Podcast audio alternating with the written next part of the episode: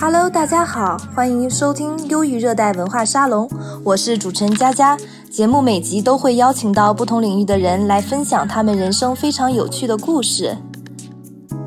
今天咱们邀请到的嘉义，嘉义曾经在奢侈品行业工作，现在在法国 BCK 马术协会做马术教练和驯马师。近期他在美国开展为期三个月的马术培训。Hello，嘉义你好。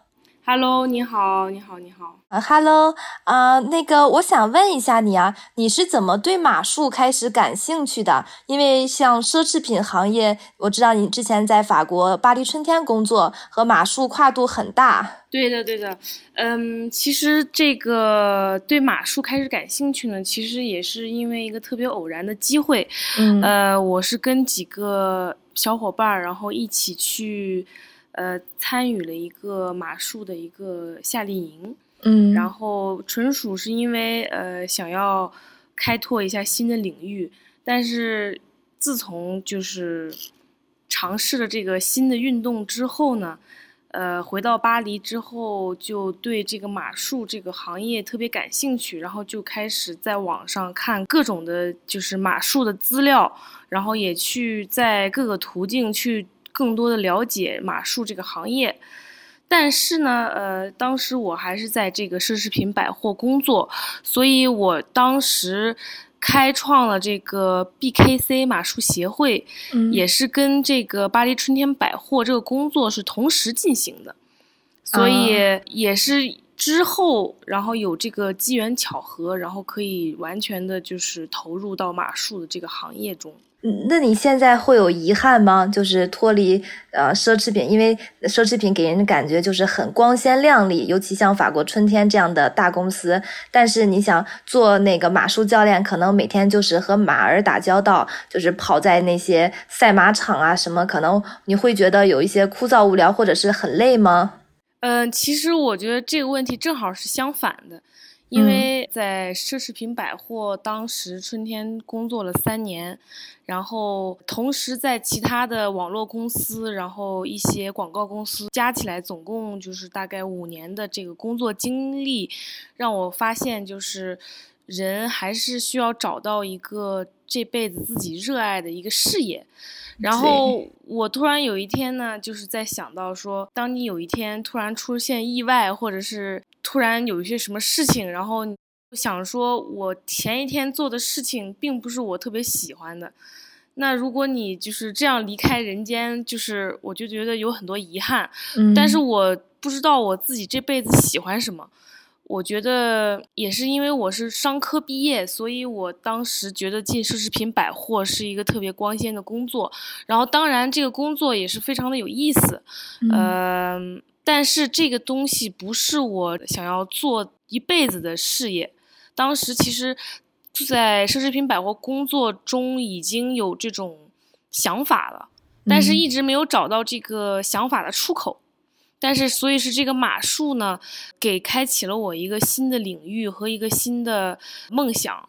呃，这就是为什么我就是决定往马术这个行业开始发展。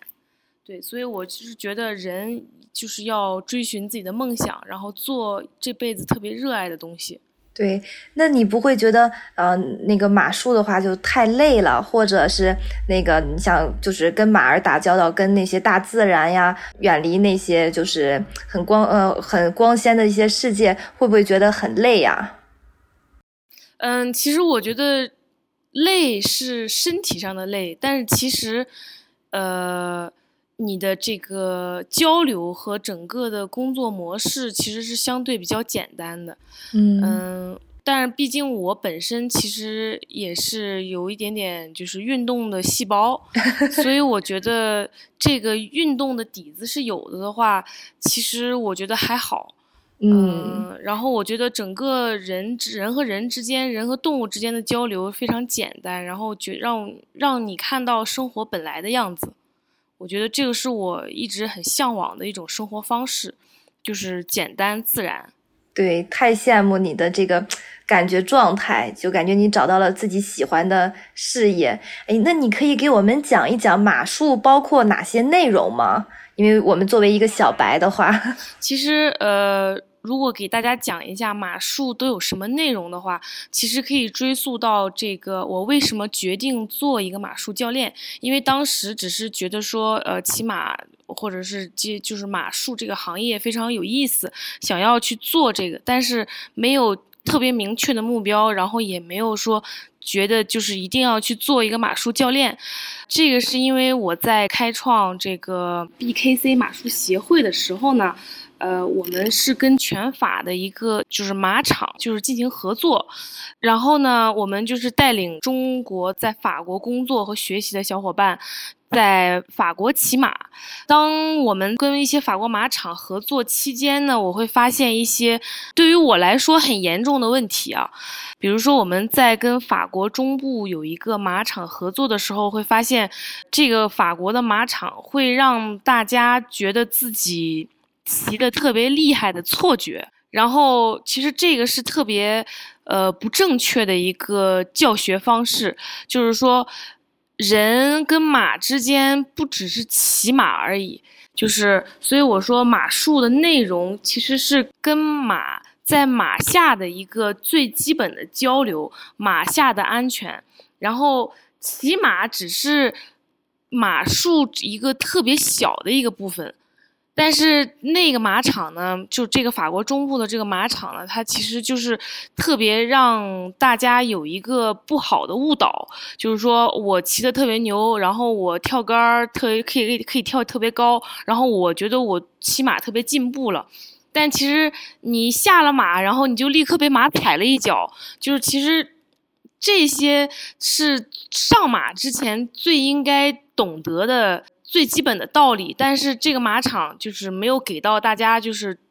我认为就是比较重要的知识，所以这就是为什么我当了教练以后，我一定要给大家传输一些最基本、最安全和最专业的知识，给到至少给到中国的小伙伴。然后，呃，怎么样跟马交流？其实它是一种新的语言。有一种牙牙学语的感觉，因为它是跟一个动物之间的交流。然后，嗯，骑到马上之后，当你跟马有一个最基本的马下交流的话，骑乘的部分其实是我个人来说是比较简单的，因为马它其实是一个非常敏感的动物。马的这个敏感程度是人的敏感程度的七倍。这个敏感程度的可以理解为就是我们的五官感受，就比如说听觉、视觉、触觉、嗅觉，嗯，对，所以我就是说，为什么这个马术的这些内容呢，是从马下然后再到马上的一个一个跟马的一个关系的一个交流，嗯嗯。那就是相当于马下的话，先安抚一下马儿的情绪，跟他有一个那种肢体上或者是有一个眼神上的交流，让他觉得信任你，然后你再开始上马。那就是马的话，上马之后，嗯，就是先可能先走走路，就是带，就是相当于和马磨合一下，然后再开始就是进行奔跑，是这样吗？骑马交流的话，其实就是在马上的一个平衡。呃，当你对动物的一种信任和一个你利用你身体的呃大部分的肌肉进行协调，让你在马上保持一个平衡，这个其实是马术运动最基本的一个技能之一。嗯啊。就是说，当你的平衡感越来越好的时候，就是你在骑乘过程中这个进步的时刻，这样子。其他的呢，可以在就是另一个问题，就给大家细讲一下。因为我看你的那个简历上面还写了，就是呃，你是马术教练，就是一级、二级，你可以给我们讲讲这个是怎么分等级吗？最高等级是什么呀？呃，是这样的，就是我现在是在法国的一个国家比较有名的马术教练的一个培训中心刚毕业，然后我们这个培训的时间是两年，两年的话是拿到了一个四个文凭，其中包括一个传统的马术教练的文凭，能教人教到 Gallop 七。然后这个是业余水平，就是最高级和专业水平的初级这样子。就比如说你之前学过钢琴，或者是你知道钢琴十级是一个专业水平的入门专，和但是是业余水平的最高级。对，就是我不知道你对我我也是学钢琴，对我哦我我也是钢琴十级。哦，OK，就是呃，所以就是我是作为教练，我可以教到最高级的这个业余水平的最高级，嗯，但是这个自然马术的一级、二级呢，它其实是另外一种马术教练，就是说叫自然马术。自然马术是个什么东西呢？它其实是一门科学，呃，为什么我这么说呢？是因为。从远古时期啊，呃，这个马作为人的一种工作伙伴来说，有四千年的历史。所以，因为人作为这个一种所谓的高级动物，对于跟马是一个嗯等级阶层上下级的关系，所以人在驯马的时候呢，以前是没有那么多的科学研究，没有那么多的。对马这种动物的研究，以前也没有那种所谓的动物专家之类动物学家，所以人以前在驯马的过程中是试错而得到进步的。就是说，呃，我可能对于马做了一些非常。不好的事情会发现，OK，这种东西行不通，我要换一种方法。但是这个自然马术呢，它是基于动物学家，或者是准确的说是马学家，就是一些大学教授，然后在这个领域就是做一些非常深的研究，然后研究出来马是如何学习，马是如何听懂人的语言，马是怎么思考。马是在什么样的情况下能达到学习进步的一个最高值？是这种很精确的科学理论建立起来的自然马术，从而就是整理出了一套如何驯马的最高效，但是又最健康的驯马方式。啊，这个一级、二级呢，其实是这个。跟马的等级有关系，比如说我先学小学一年级的内容，然后再学小学二年级的内容，其实是跟一个难度难度有关的。比如说大家可能会看到一些就是小红书啊，或者是抖音上的视频，有一些外国人就是不拿任何马鞍和任何缰绳，然后穿裙子也不戴任何头盔，在海滩上狂奔。然后，但是它也可以控制方向，它不需要用缰绳控制到方向。这个就是马在跟人，就是通过自然马术学习中中的这个理论的一种。我不知道你有没有这个画面？嗯，我有，我有，我在小红小红书和抖音上也看到过，就是一些比较觉得哇好好看啊的那些那种特别美的视频啊画面，然后这些人都不用缰绳控马。对，这个就是一级、二级。就比如说一级的话，就可能还需要缰绳；二级的话，就是马完全明白，就是用身体和腿来控制马的方向。这样的话，我们就可以给马学习一些更难的东西，比如说我们不用缰绳跳杆儿，比如说呃跳杆儿，然后立刻停下来，然后再跳杆儿。呃，比如说让马就是不用任何缰绳和任何牵引绳，让马在我们四周转，有点夸张的形式呢，说像表演杂技或者是一种呃马术的艺术展示啊，但是其实是一个人跟马之间交流最高级的一个一个一个呈现，因为马完全明白了你的意思，是因为你通过自然马术的方式。让马明白你的诉求。嗯，我明白。所以最高等级就是二级是吗？呃，最高等级是三级啊，最高一级还有一级。但是呃，在这个实践过程中呢，如果所有的马能达能能达到一级，那就已经不错了啊。就是就没有必要学到那么高级。就是你可能这辈子只有一一两匹马能达到那么高的高级，然后我觉得没有必要就是。呃，学那么高，因为就是有点有点学无学无致用，嗯，你懂我意思吧？嗯，我明白。嗯，我还想，因为马术我看到还有那个障碍赛、耐力赛和速度赛马，这三个哪个最难呀？嗯，其实呃这个问题呢，三种其实是三种不同的不同的比赛方式，所以我无法就是直接的给你表达，就是呃这三种呃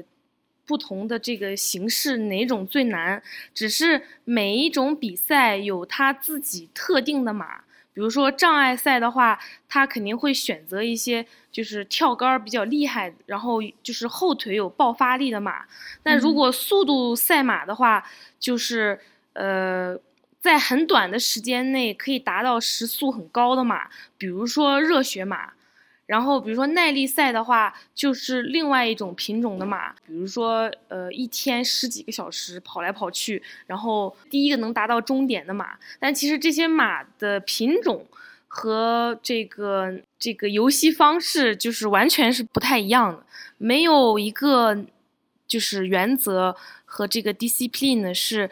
是比另外一个简单的。对，每一个就是都有自己的难处和就是好玩的地方。了解，但呃，而且我看马具里面有马刺和马鞭，这两个有什么区别啊？都分别怎么使用？其实我个人呢，作为一个马术教练，我是不太建议初学者带马刺的。嗯，马刺它其实和马鞭和马刺，它嗯，如果在不好的教练的引导下的话，其实是有点滥用的感觉。我是个人建议，就是最好不要用。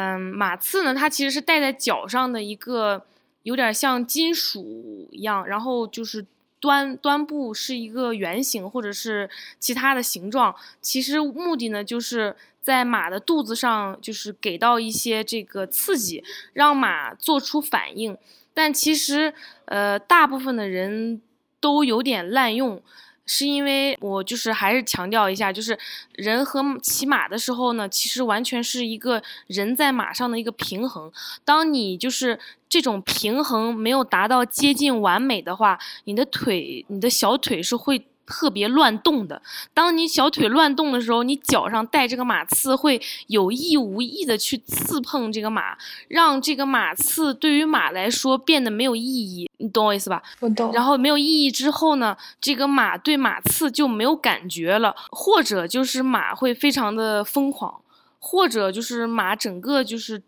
麻木了，马肚子的那一块皮肤就是。皮就是被刺掉了，或者是出血了，或者是有一些伤口啊，这个是非常常见的。其实是我个人不太建议的一个东西，但它其实本来的用途呢，它只是用这个在脚上的这个圆形金属触碰马不同的位置，因为到了最高级的这个比赛用到马刺，是因为。我们碰马肚子的不同的位置，是给到马不同的信息。当你本身自己的马腿都不太稳定的时候，你已经在瞎弄乱刺，那马肯定不会理解你的意思，以至于最后马就是没有感觉，不对这个信息给出任何的回应。然后马鞭呢？也是一个特别容易滥用的一个工具。其实这两个都是一个教育工具。嗯，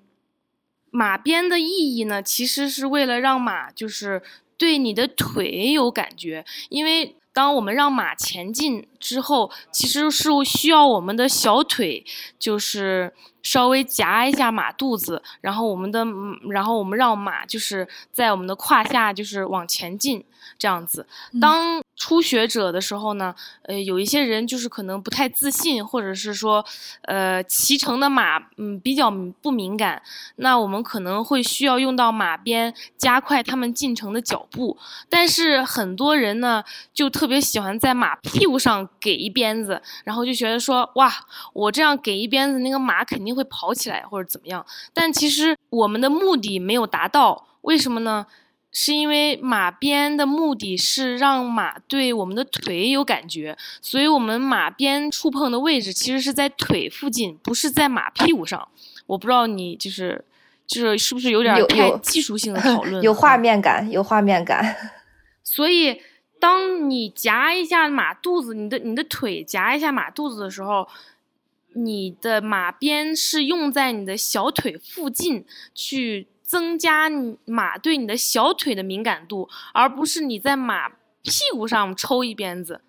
但是如果你在马屁股上抽一鞭子，你可以想象，就是非常逻辑啊，这些东西没有什么特别复杂，只是一个呃逻辑问题，它这个马就前进了。然后你下一次再骑这个马，你再夹一下马肚子，它对你的腿还是没有反应，就是你你用马鞭的意义是没有意义的。嗯。我理解，所以就是说，就是这个弓马的工具呢，一定要在正确的引导下，呃，通过教练，然后合理的去运用这些东西，因为正确的使用和滥用之间，可能只是隔着一层纸。对，所以就看一些电视剧、电影，就他们就是把那个马鞭抽在马屁股上，这其实都是错误的，应该是抽在你的腿附近。对对对，但这个，嗯，如果是这样的说的话，其实也有就是英式，就是欧洲这种传统的马术和所谓的就是内蒙古大草原的那种马术还是不太一样的，就是内蒙古大草原是属于那种野骑的那种，所以他们对马的这个掌控。呃，就是他们把马当成一个人工作的工具，跟我们所谓的欧洲人骑马，呃，不太一样，就是跟马的人和马的关系不太一样，你懂我意思吧？我明白，欧洲这边是把马看作一个伙伴，就是跟他一起去，对对对对，共同去完成，有点这种意思。对，那我我还想问一下，像法国、英国、美国之间马术系统有差异吗？从技术角度呢，嗯，没有什么差异，但是每个国家有自己的特色，嗯，但其实马术其实应该是从，呃，英国英式马术起源的，然后因为英国首先呢，这个天气比较冷，然后英国整个的呃国家呢就是下雨也比较多，所以天气又没有那么热，就是牧草就是比较茂密啊。嗯，然后它其实是一个天生对于马来说比较适宜的一个生长环境，所以那边的这个马一开始就是比较多。然后包括这个英国女皇啊，嗯，之前就是会非常追捧的一些打猎呀、猎狐运动啊，就从那方面那个时候开始兴起的。嗯，就是英语和法语就是叫 hunter，hunter，它其实是比一个不是比一个骑术的，嗯，一个一个比赛，它是比谁的妆容最好看，嗯，谁骑的最漂亮，谁在马上就是颠簸的没有那么厉害，然后你的马的速度是不是非常匀速，它是一个这种。呃，起源，但是后来呢，呃，欧洲的其他的每一个国家都有自己的这个发展模式，和之后的这个每一个国家开启了自己的马术协会，就是马国家马术协会，嗯，包括中国也有自己中国的这个国家马术协会，然后会根据当地的国情和这个马的品种。会自己去创一些新的这个，比如说耐力赛啊、速度赛啊，法国也是比较厉害的。嗯嗯，大概是这样。呃，所以就是法国、英国、美国之间马术系统没有差异，就是可能只是喜欢使用的马的品种，然后之类的有一些差异。对马的品种和这个国家偏好哪一个比赛模式。嗯。就是我给你举一个特别呃有意思的例子啊，嗯嗯，在国内呢，大部分的教练啊也好，或者是骑手作为专业的骑手，比如说国内全是男生，就是也很很容易想象得到啊，因为就是教练就是比如说干的活比较多，吃苦也比较多，然后呃。有很多内蒙古来的这个这个少数民族的教练，然后天生就是从小就骑过马，然后就比较厉害或者怎么样，就很多男生，然后包括这个英国、法国和德国也是，就是呃最高级别的骑手，大概有百分之六十六七十都是男生，嗯，但是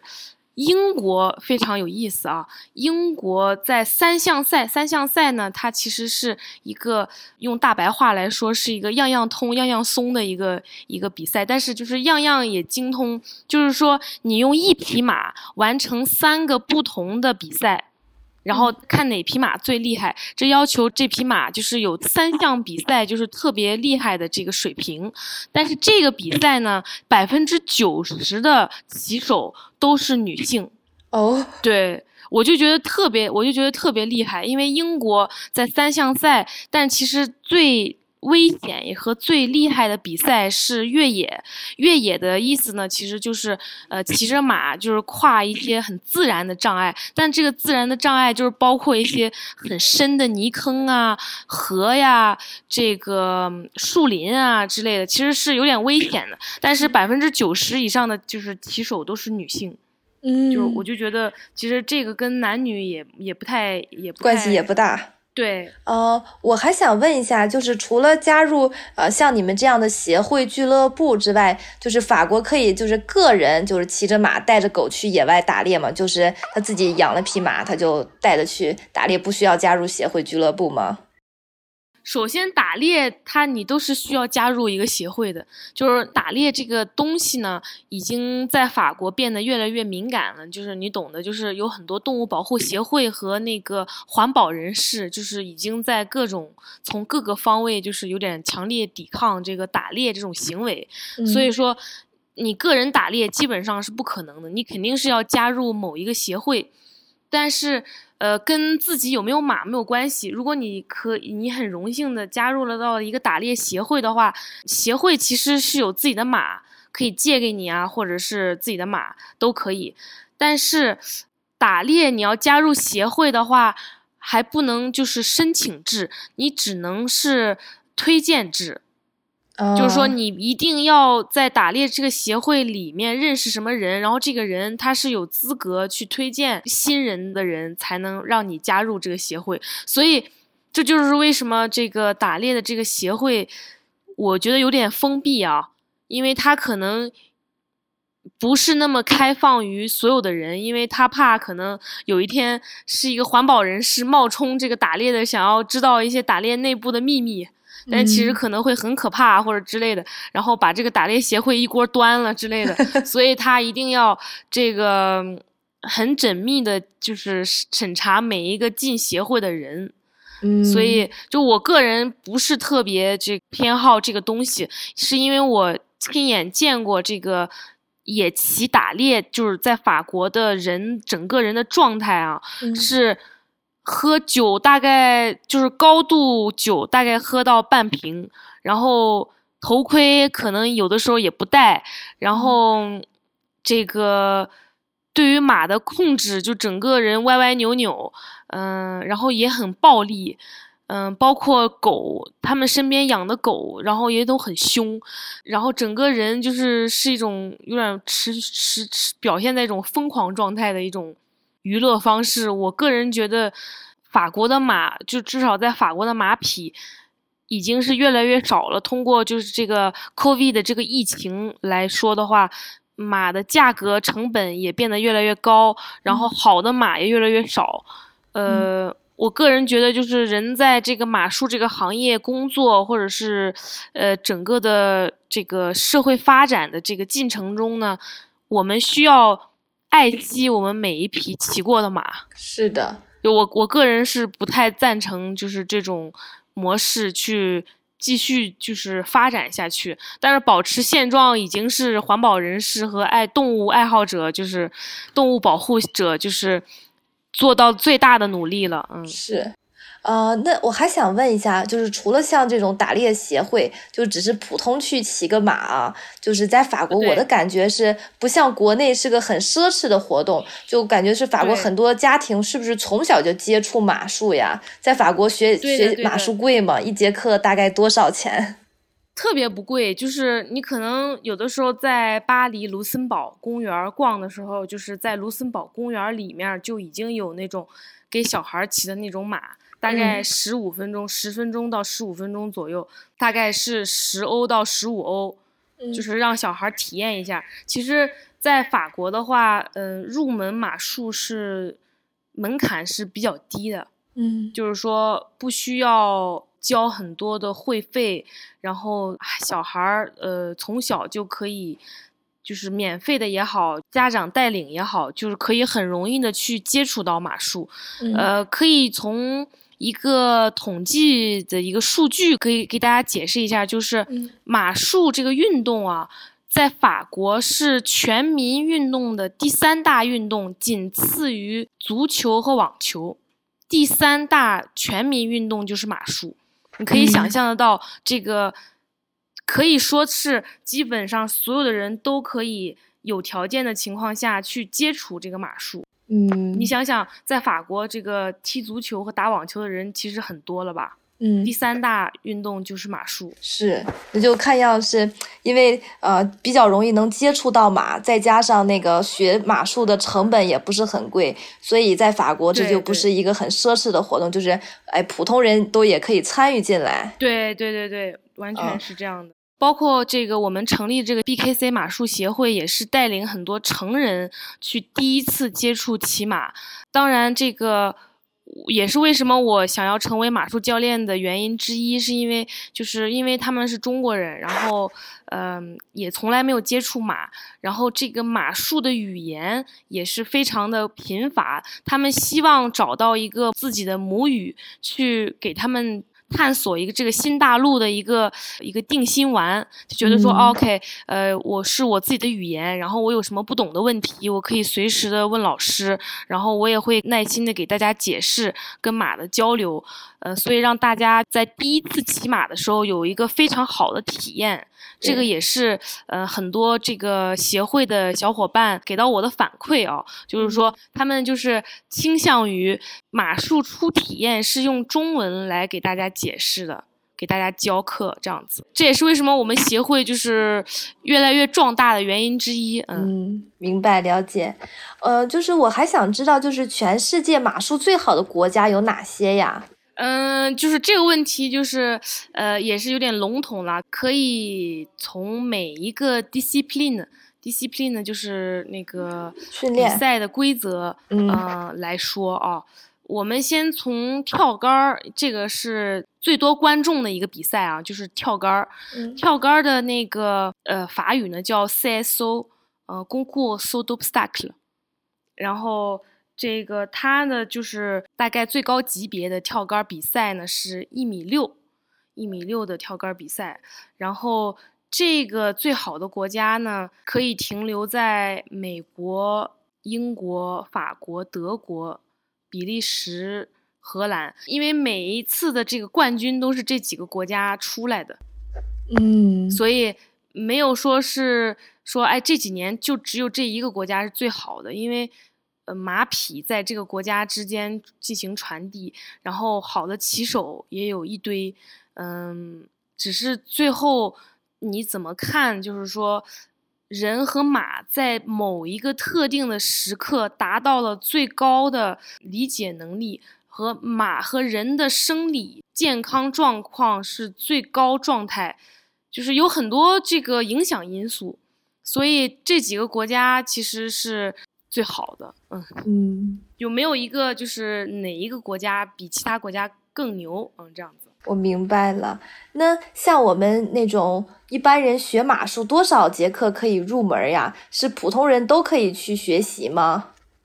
对的，对的。如果就是呃，你天生就是想要去尝试，但是我也接触到很多就是呃体验课的小伙伴，就特别害怕动物，然后然后也是那种从来没有就是近距离的接触过马、碰过马的这种小伙伴，我都可以想到办法让你对这个马术不能说是变成了你的热爱，只是让你们都会有一个很好的体验，然后所有的人都可以来学骑马。然后多少节课能入门呢？我我觉得，如果你的胆子比较大，然后你的这个运动细胞比较好，比如说，呃，有很多运动啊是跟马术运动用到的肌肉是有点类似的，比如说冲浪，比如说嗯。滑雪，如果你在冲浪和滑雪这两个大的运动项目中已经是比较优秀的话，你可以在骑马的过程当中，呃，可以很快的达到一个入门的状态，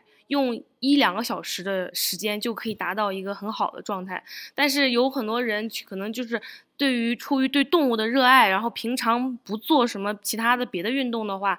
呃，我大概觉得如果每天都学习。呃，参加一个我们这个协会出的集训班儿，比如说每天都骑马，嗯，大概一个星期就可以达到一个入门的级别，嗯，很快的啊。对，还有个问题就是，假如就是一直跟不上，一直学不会，跟不上马的律动，这怎么办呀？你这个问题就是问的，好像觉得就是你是已经你是骑过马的。哦，我骑过，我骑过马，但是是在国内骑马，我们不是那种专业，就只是，呃，就只是前面有人牵着缰绳，然后我在马上，然后走一走，然后那个马稍微微微跑一下，啊的那种。OK OK。但我很害怕，就是是这样的啊，嗯，你越紧张越害怕，你的身体越僵硬，就是你的身体越僵硬呢，越跟不上马的节奏。就是当你你自己想象一下啊，就和游泳一样，就是你的游泳的时候呢，你整个人就是腿和脚不协调，然后各种在水里扑腾，你是越容易往下沉的。当你在水里的时候，就是游泳的时候，你全身是比较放松的，然后你就是你的手和脚在水中是。这个有规律、有节奏的运动的话，你就会发现你自己可以游起来了。就是在马上也是一样的，就是你越紧张，你的身体越僵硬，你越跟马的律动是反着的。就是说，有的时候会看到一些视频啊，或者是看到一些以前的学生啊，就是马把你往天上抛，然后你就。飞到天上，然后马的运运动下沉的时候，你也你也你还在天上，然后马再把你往天上抛的时候，你是呃呈落呃下落的一个姿势，然后这个马就就同时又把你往天上抛，你的人的律动跟马，然后就形成了一个反的反的动作，然后你越。越僵硬，然后你就越改不了。然后当当你就是对这个动物有有有信心，就是你你把你自己交给他，然后你做到了你自己会做的事情了，然后但是剩下的工作你交给了马之后，你就会发现这个呃运律动其实是可以跟它完全契合的。其实这个呢，一个是技术原因，一个是心理原因。就我没有办法说哦，可能你就是天赋不行，你别人学十节课，呃，OK，你需要学一百节课。其实这个很大一种程度，百分之九十以上是跟你心理有一点点关系。比如说，有一些人天生就比较的容易紧张，或者是一种类型的人啊，不喜欢把。就是掌控权交给马，或者是我一定要把所有的控制都掌握在自己的手里的时候，这种类型的人啊，我不是说包括骑马的感觉，是整个这个人对整个生活的这个态度，大概是这样的话，学的就会稍微有点慢。我不知道你大概就是有没有懂我的意思，就是说起码可以看你是什么样的人啊。是，感谢大家收听忧郁热带文化沙龙，嗯，我是主持人佳佳，咱们下期不见不散，拜拜。